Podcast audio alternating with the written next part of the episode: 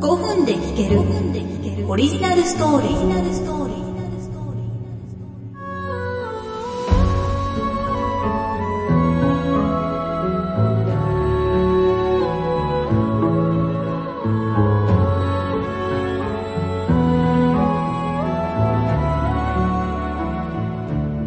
この番組は株式会社アルファの制作でお送りします。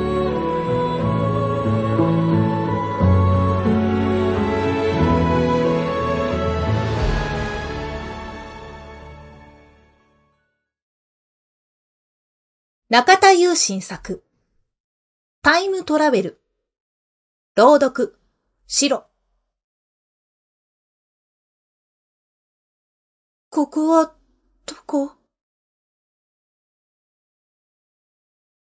ありきたりな一言を言わずにはいられない。名前、生年月日、友達の名前、記憶を一つ一つ確認していく。私は正常だどこもおかしくなっていない。なのに、なぜ私はここにいるの？ここはどこ？成人式。つまり1月10日に友達と旅に出ていた。自宅から車に乗って日本一周の旅に。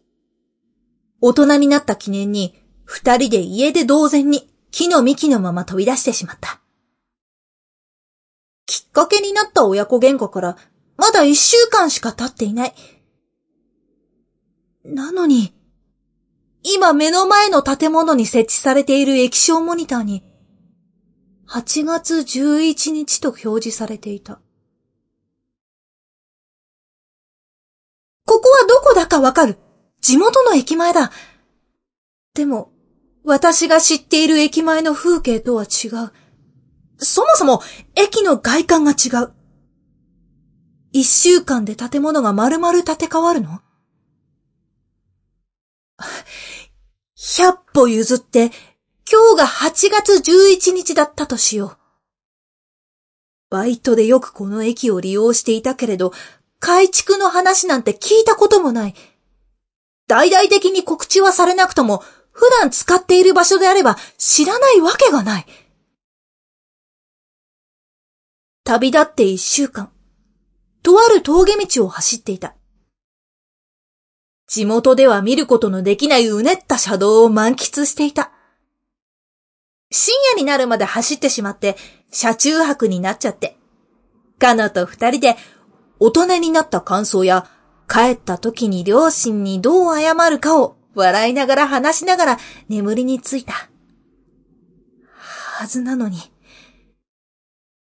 気がつけば、私一人地元に立っている。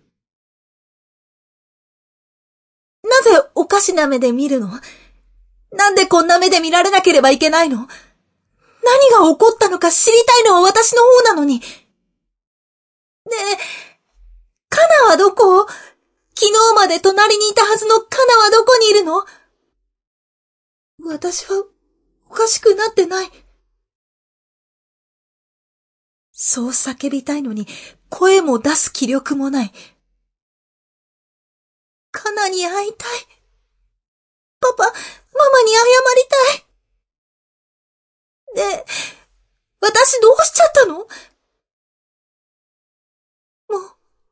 何も考えられない。膝から力が抜けていく。もう私の体は重力に抗えない。夢であってほしい。地面のベッドに崩れ落ちるとき、成人式のプレゼント交換でカナからもらったピアスが外れてしまった。なくさないように、ちゃんと拾わないと。夢を見ていた。カナがいる。いつもと変わらない顔で私を見下ろしている。外れてしまったピアスを拾い上げてくれた。昨日とは違う服だね。夢だもんね。でも、なんで白衣なんて着てるのかな。今日は暑いよ。風邪ひかないようにね。そうして、私は眠りに入ってしまった。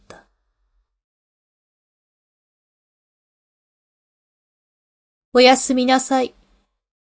実験対象さん。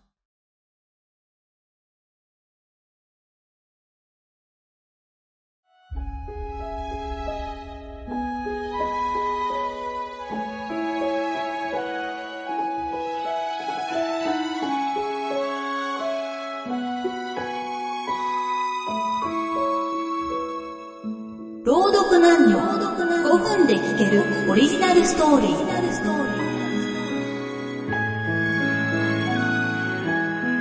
この番組は株式会社アルファの制作でお送りしました。